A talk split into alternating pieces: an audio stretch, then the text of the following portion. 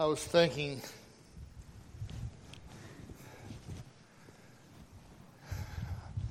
Pop got bad toward the end and had to have a lot of help getting to the restroom and whatnot. And I remember I was up there at the hospital and he had to go and I helped him. And he looked at me and he said, Son, I am so sorry. And I said, Pop, what are you sorry about? He goes, That you have to do this. He goes, I'm embarrassed and I'm sorry.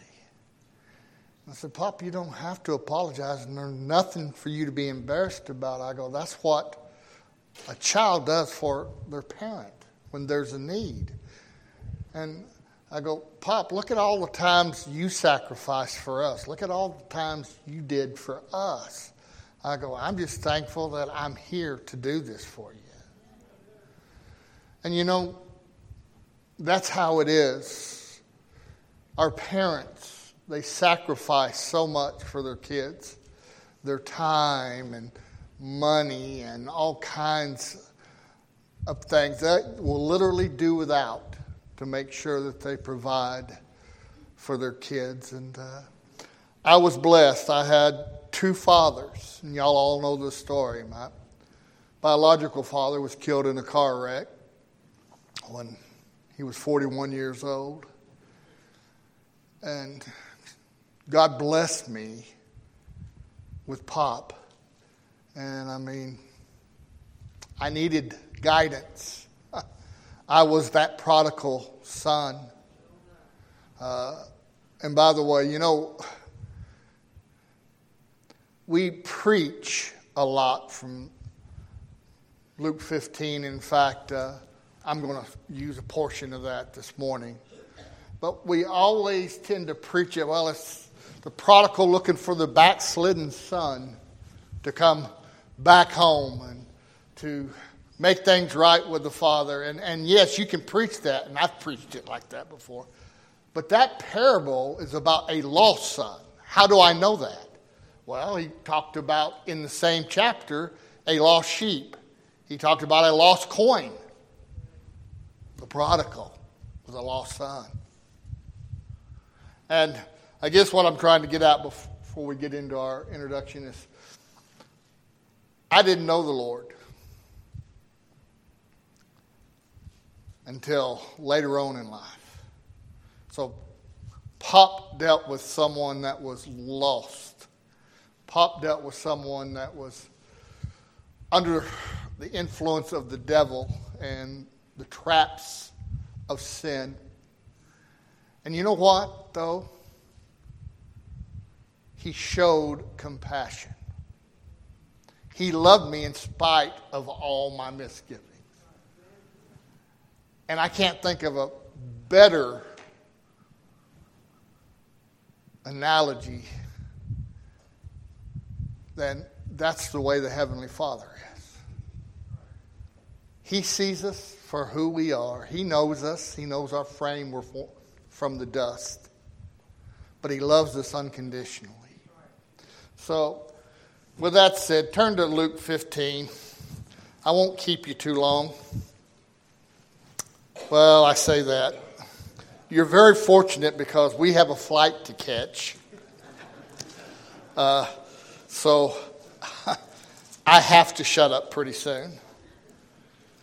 But no, I want to thank the church for allowing us to go to the messenger meeting. Uh, it's good fellowship. We get to see our missionaries that we support. We get to discuss business and and whatnot. So uh, thank you. But over in the book of Luke, chapter 15, look at verse 20. The Word of God says, And he arose and came to his father, but when he was yet a great way off, his father saw him and had compassion, and ran and fell on his neck and kissed him. And the son said unto him, Father, I have sinned against heaven and in thy sight, am no more worthy to be called thy son. But the father said to the servants, Bring forth the best robe and put it on him, and put a ring on his hand and shoes on his feet. Bring hither the fatted calf and kill it, and let us eat and be merry. For this my son was dead and is alive again. He was lost and is found. And they began to make merry. Let's pray. Father, thank you again for this day. Thank you for our fathers and grandfathers and men you put in our lives to influence us. We recognize them and we love them. But Lord, most of all, we love you. Thank you for being our Heavenly Father. Thank you for taking so good care of us, Lord. Times we don't show or tell you enough how much we love you. I ask now as I share a few words this morning that you'll give me the words to say and bring to my memory those things I've studied. And Lord, speak to hearts this morning. Lord, I don't know the spiritual condition of those I stand before, but if there's a need, Lord, may the Holy Spirit do its work. I love you and I praise you. And I thank you for each one gathered this morning in your house. Be with us and again, may we always be mindful of your love and sacrifice for us. In Christ's holy and precious name, we ask these things this morning. Amen. First of all, everybody be seated. Everybody is familiar with the story of the prodigal. Uh,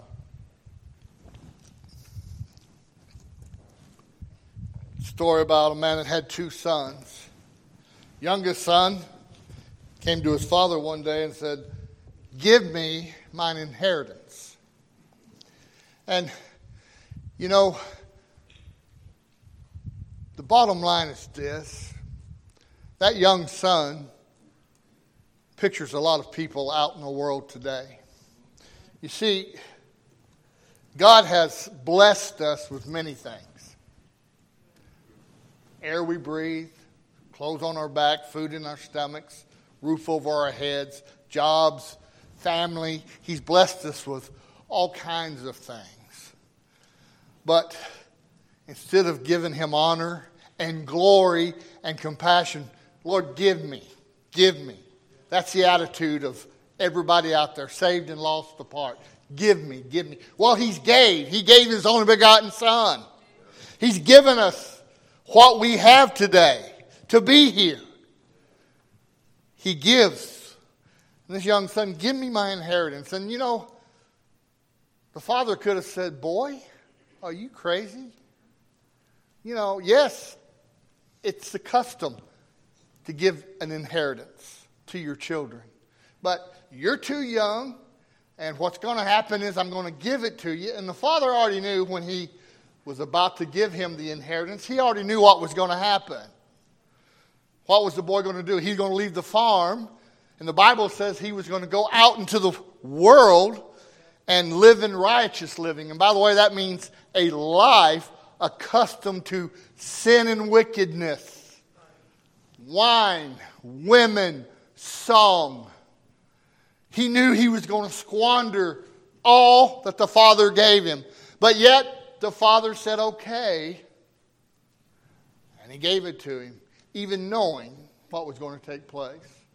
Let me just say this. I don't know where you are in your journey of life. I pray everybody here knows the Lord Jesus Christ as your personal Savior. But listen to me. As we journey in this life, always be mindful God knows exactly where you and I are. We're never going to be anywhere where He doesn't see and He doesn't know. My prayer is the journey that you're on is a journey that honors and glorifies God. But listen to me, even if your journey leads you to a hog pen, the Lord knows where you're at. I don't know why. We forget. He has an all watchful eye. So he gives him his inheritance. And by the way, when he asked for his inheritance, you know what he was saying? Father, I'm tired of you telling me what to do. I'm tired of being up here on the farm. I'm ready to be my own person. I don't need you anymore. The sad fact is, a lot of times that's the attitude that we have when it comes to the Father. Oh, we don't need you anymore. You're getting too old. You don't understand. You're not with it anymore. But with the Lord, He knows all things and He understands all things because He knows the heart. So, He gave him his inheritance. What did He do? Well, He squandered it. Wine, women, and songs, I said earlier. Hung out with the wrong crowd. And by the way, that's where sin will take you. Let me tell you real quick about sin. You see, if the devil came to you and said, Now, you're going to enjoy this sin, you're going to enjoy it, you're going to have a good time, but understand you're going to die and go to hell. Well, uh, he'd be out of business if he told folks that. But no, see, what the devil does is he's a liar. He says, Now, you're going to enjoy this sin enjoy it because you're going to live forever anyways. And there's no consequences. So just have a good time. And that's what he does. He tries to tell you that sin is fine, sin is fun. But listen to me with sin comes consequences. We are accountable to God for our actions. And sometimes what begins as a little sin ends up being a sin that literally destroys a life and a home. Physically, materially, but most importantly, spiritually. Understand, you know, an alcoholic wasn't born an alcoholic. He had to choose to take that first drink. A drug addict wasn't born a drug addict. He had to choose to take that first pill or shoot up that first time. It all starts real small, but it ends up costing. What's that old adage? Sin will take you further than you want to go, keep you longer than you want to stay, and cost you more than you're willing to pay. And that is a fact. Here's this young boy. He leaves home. He has his, his inheritance and he literally squanders it. A famine comes into the land, and Brother Cyril, the Bible says that he had to go to work slopping hogs. And he would have starved to death had it not been from the husk of what he fed those hogs. And let me just say, for a Jew, that's as low as you can get. You can't get no longer than slopping hogs. And if you've ever slopped hogs, it's not delightful. One, it doesn't smell good. Two, they are filthy animals. But listen to me, I like my pork chops. I like my ham and my roast. So I'm willing to do what I have to do to have those things. But back to this young man. What I'm thankful for, he finally arises and comes to himself saying, What am I doing? And you know, he begins to regret the decisions. all of us here this morning probably have regretted decisions we've made before we came to Christ and even after we came to Christ. There's been regrets. He regretted and he arose and came to himself and he said, You know what? Here I am feeding hogs, and my father has so many servants. And they're treated well, and they have plenty to eat. I'll go back to my father. And I'll tell my father, I am not even worthy to be called your son anymore, but make me a servant. And he begins the step back toward the Father. Now, let me just pick up verse 20. And he arose and came to his father, but when he was yet a great way off, his father saw him. Let me say something. I believe that every day the prodigal son was gone, living out into the world, living in that hog pen. I believe the father was looking for the son to come home. You know, God is always looking for us to come to him. Always. It doesn't matter where you are. It doesn't matter if you are in the hog pen. He's always looking. And I don't believe it was by accident one day he comes out and he looks, oh, there's my son. No, I believe every day he was out there looking and longing for the son to return. And every single day, God the Father is looking for us to come to Him if we don't know Him as Savior. If we've wandered from the fold of God, He's waiting and longing for us to come home. Says He looked, and when He saw Him, notice what it said. And the Father saw Him and had compassion, and he ran. Now, two things. One, so he had compassion. Now, as the father, he could have said, No, you left, you lad, you made the bed, you lie in it. No. But no, the father had compassion.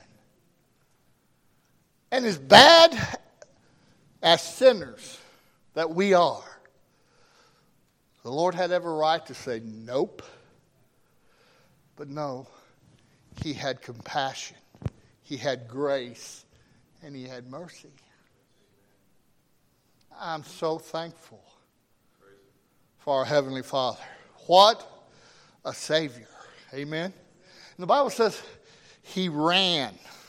And the custom of that day, it was undignified for a man in those days to run. But that didn't stop this father when he saw that boy coming down the lane. He ran to get to him. And the Bible says he kissed him. And that word kissed is in the present tense. It means he was continually kissing that lost, dirty, stinky son. I'm thankful for the kiss of salvation.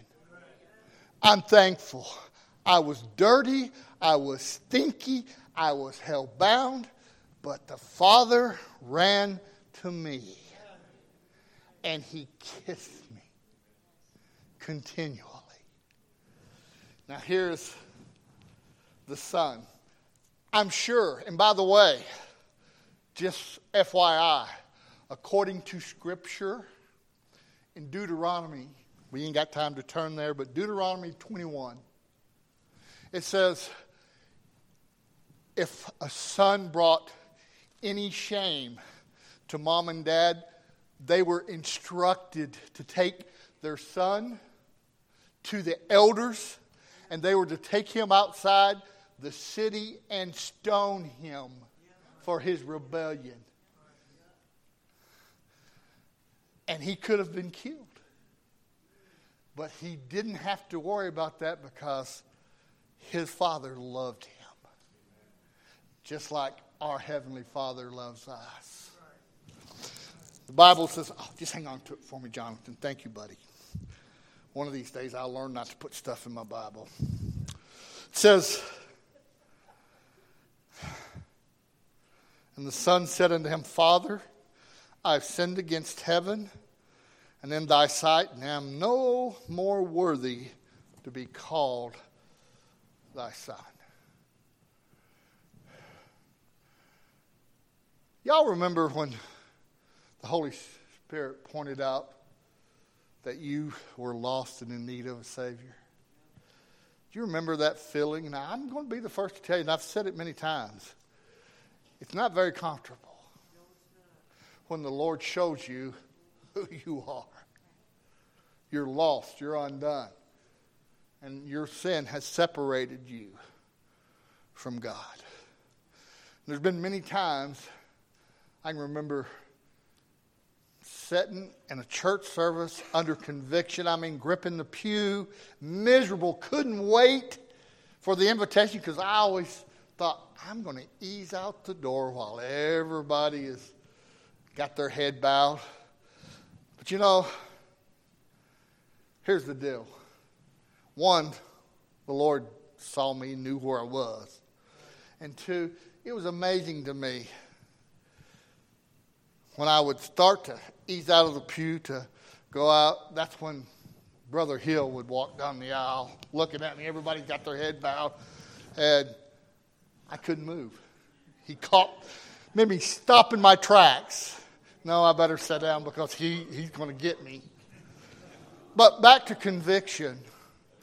Here is a perfect example. He realized what he had done.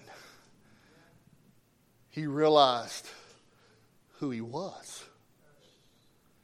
And that's got to happen before a person can be saved. You got to realize you're saved before you can lost before you can ever be saved.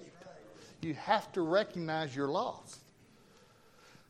And you talk to people today, and there's a lot of folks that, oh, I want the Lord, but they don't recognize they're lost in need of the Lord. It's like, you know, oh, I'm going to change over a new leaf. I'm just going to get religion now. I've lived, I've sowed my oats. Now I'm ready to get religion. And unless the Spirit of God convict and draw, it won't do you no good. And can I tell you something and I won't charge you? Religion never saved anyone. It's the blood of Jesus that saves. It's not religion. And I cringe when I hear people, oh, yeah, I've got religion. That I, I cringe.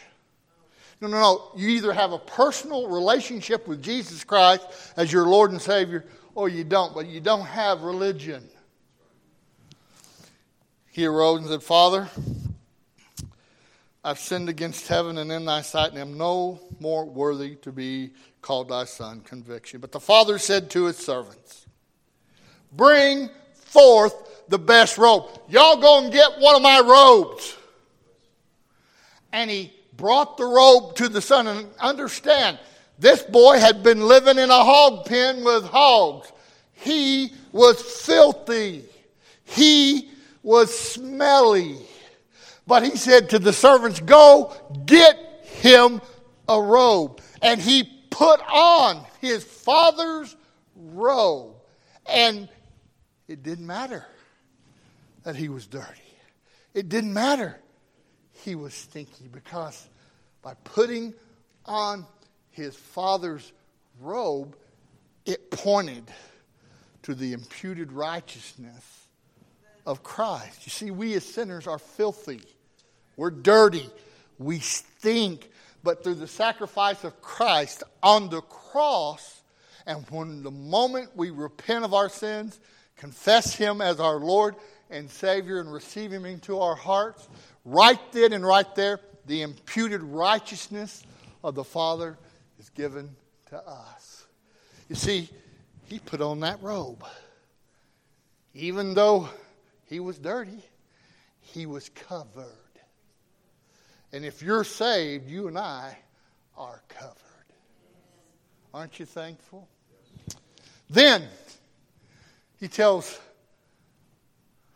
the servants, You put a ring on his finger. You see, that ring signified privilege, authority. And understand, this was a son that was selfish, that left, squandered everything, now's returned. They've put the father's best robe on him. He's now placed the ring on him, saying he has authority and privilege now. Understand, because we are believers, those of us that have been born again, been saved, we have the privilege of being an heir of our Heavenly Father. We are His child. And by putting on that ring, He was telling all of His servants and everybody, This is my son. Yes, He's disappointed me, but He's my son. That's why I never worry about ever losing my salvation. You know why? Because I have privilege. I have on the ring of salvation, and even though I sometimes disappoint my Heavenly Father, that's never going to change because I will always be His son. Oh, if that don't light you shucks, your shucks are wet. Put on a ring. Put it on his finger. And then he says, put shoes on his feet. You see, only slaves were barefoot in those days. He says, no, no, no, no. This is my son. You put shoes on his feet. The moment you and I came to Christ in salvation, understand he put the shoes of salvation by his grace and his mercy upon our feet. I'm so thankful for the shoes of salvation that I possess. How about you? Now, here's a son. He was dirty. Now he's got a robe on. I won't say he's clean yet. He still needs a bath. But at least he has the robe on covering up. And as sinners, we have to have the blood of Jesus be a covering for us and his righteousness. And then he gets that ring signifying the privilege of being a son, an heir. Then he gets those shoes. And then the father says, Not only you have my robe, you got a ring on your finger and shoes on your feet, go get that old fat calf. We are going to celebrate. And we're going to ask everybody around, come on over. We are going to have the fatted calf. And do you know why? He wanted everybody to come. Well, he wanted them to see his son had returned. He who was dead is now alive. He who was lost is now found. And the Bible says they began to make merry. Think about this for a second. Just as the prodigal's father was so happy to have his son back, think about how happy our Heavenly Father gets when a lost sinner becomes convicted and comes and bows at the foot of the cross and receives Jesus as their Savior. The Bible says that there's joy in heaven over one sinner that repents. Not only is there joy in heaven, but there's joy in our homes. The greatest thrill I've ever had as a father and grandfather is for my children and my grandchildren to accept Jesus as their personal Savior. There's nothing like it. And then the icing on the cake is God has given me the privilege to administer baptism. Uh, there's just nothing better. But not only is there joy in heaven, joy in the home, and in the church, but there's joy in the heart. I think about how much the Lord truly loves us. I can never even come close to loving my kids and grandchildren the way God loves us. But I love them. And if that is just a little glimpse and picture of what God and how much God loves us, think about what it's going to be like when we get to glory. Welcome home. I'm going to close with this. I don't know the journey you're on, but the Lord does. But my question is this Does the journey you're on say wasted life? You see, that's what it began for the prodigal a wasted life. Or does it say, I'm a child of God? Only you can answer that. But I assure you, Heavenly Father wants you, wherever you are in your journey, come to Him.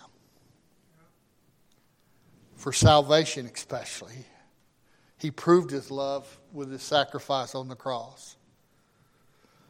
But if you've journeyed and your journey has led you to a hog pen, understand you don't have to stay in the hog pen. He wants you to come home. Also, maybe you're here. You're saved, and praise the Lord, you're not in the hog pen. And you're serving Him. And that's what we're supposed to do. But my question is when's the last time you just thanked Him? Truly thanked Him for all He has done for us. He's done so much. So much. He is God. And I'm thankful to, I'm, I'm thankful I know who God is. He is my heavenly Father. He is my Savior. He is my Master. And He is my Lord. How about you? I can't think of a better example of a loving father than this prodigal's dad. It pictures God to the T. That's who God is. To you, fathers, I appreciate you. I thank God every day for the fathers, fathers I had in my life because they were examples, especially Pop. I'm going to tell a good one on him before I close. You'll get a kick out of it. Papa was very queasy. He, he wouldn't watch bloody shows. You, you wouldn't go watch, get him to watch a, a horror picture or anything with blood. I mean, last time me and Lori, when he was in the rehabilitation hospital, we went over there one night and he's watching the outlaw Josey Wales for probably the 20th time. I mean, he knew every scene. But when it come to the scene where uh, Josey Wales cuts his hand, and this Indian that he's talking to cuts his hand, and they, he, oh my Lord! Oh, oh. But here's the one I want.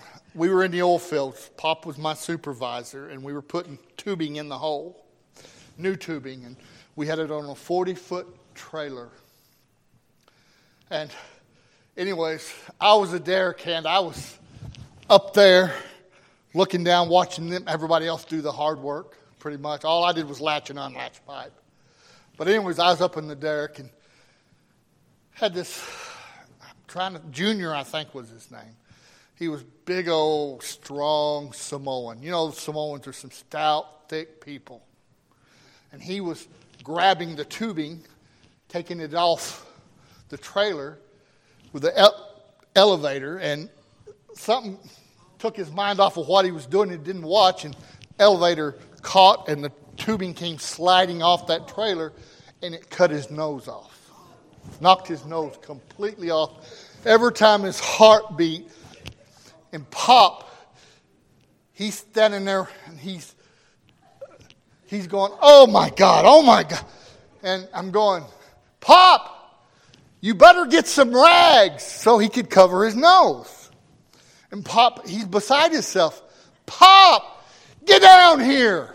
So I come down from the derrick. Got, we always kept rags. Grabbed a whole handful of rags, and I took them over there. And I said, "Here, Pop." He goes, "I ain't going over there. No, you." I said, "Give him the rags." But he goes, "I'm too nervous. I can't do it."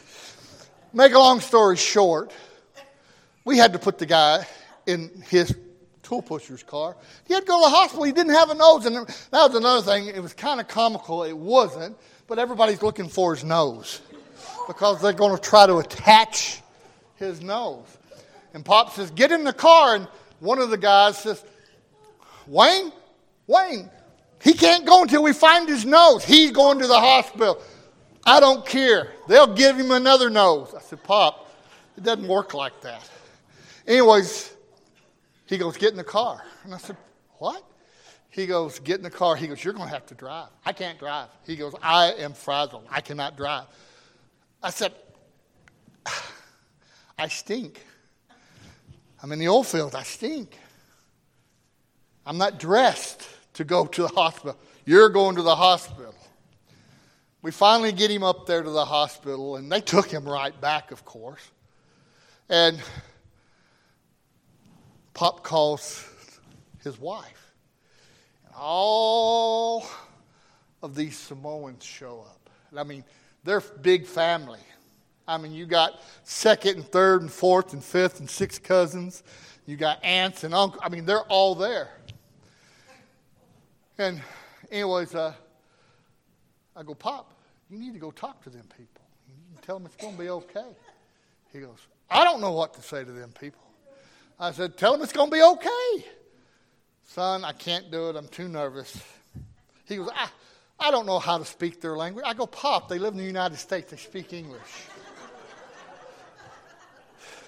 he, go, he goes up there and he tells the wife, uh, We're still looking for his nose. Anyways, it's going to be okay. It's going to be okay. But he was three shades of white. And as we sat there, because they took him immediately back for surgery, as we sat there, Pop, let's just go. I said, no, we can't go. You got to wait until surgery's done. when the doctor comes out after he gives us prognosis, we'll, we'll head out. He goes, son, I just can't sit here. I just cannot sit here. He was drinking coffee like you would believe.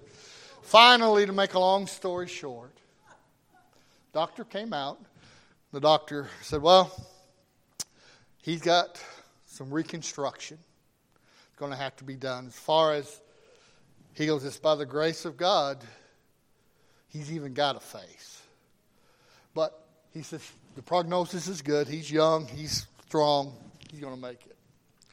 Anyways, Pop stood up and he went to his wife and he says, He to be good. He don't have to come to work tomorrow. God, dear Lord, I mean, some of the things, when you think back, aren't you glad God gives us memories? That's what I hang on to. When I get down and discouraged, and today was a downer for me. I'll be honest, it was, because this is my first, my very first Father's Day without Pop. But I'm thankful for the memories, because they tie me over till we get home to be with our loved ones and most importantly, the Lord. But let me tell you about the greatest memory I have. And I'll never forget the day I asked Jesus to come into my heart and to save my soul. Greatest day I've ever had on this planet the day he saved me. Can you say that this morning? He longs for you. He'll save you. He's waiting for you to come. So, sinner friend, come. So heaven can rejoice. So your home can rejoice. So the church can rejoice. And so your heart can and will rejoice. Amen.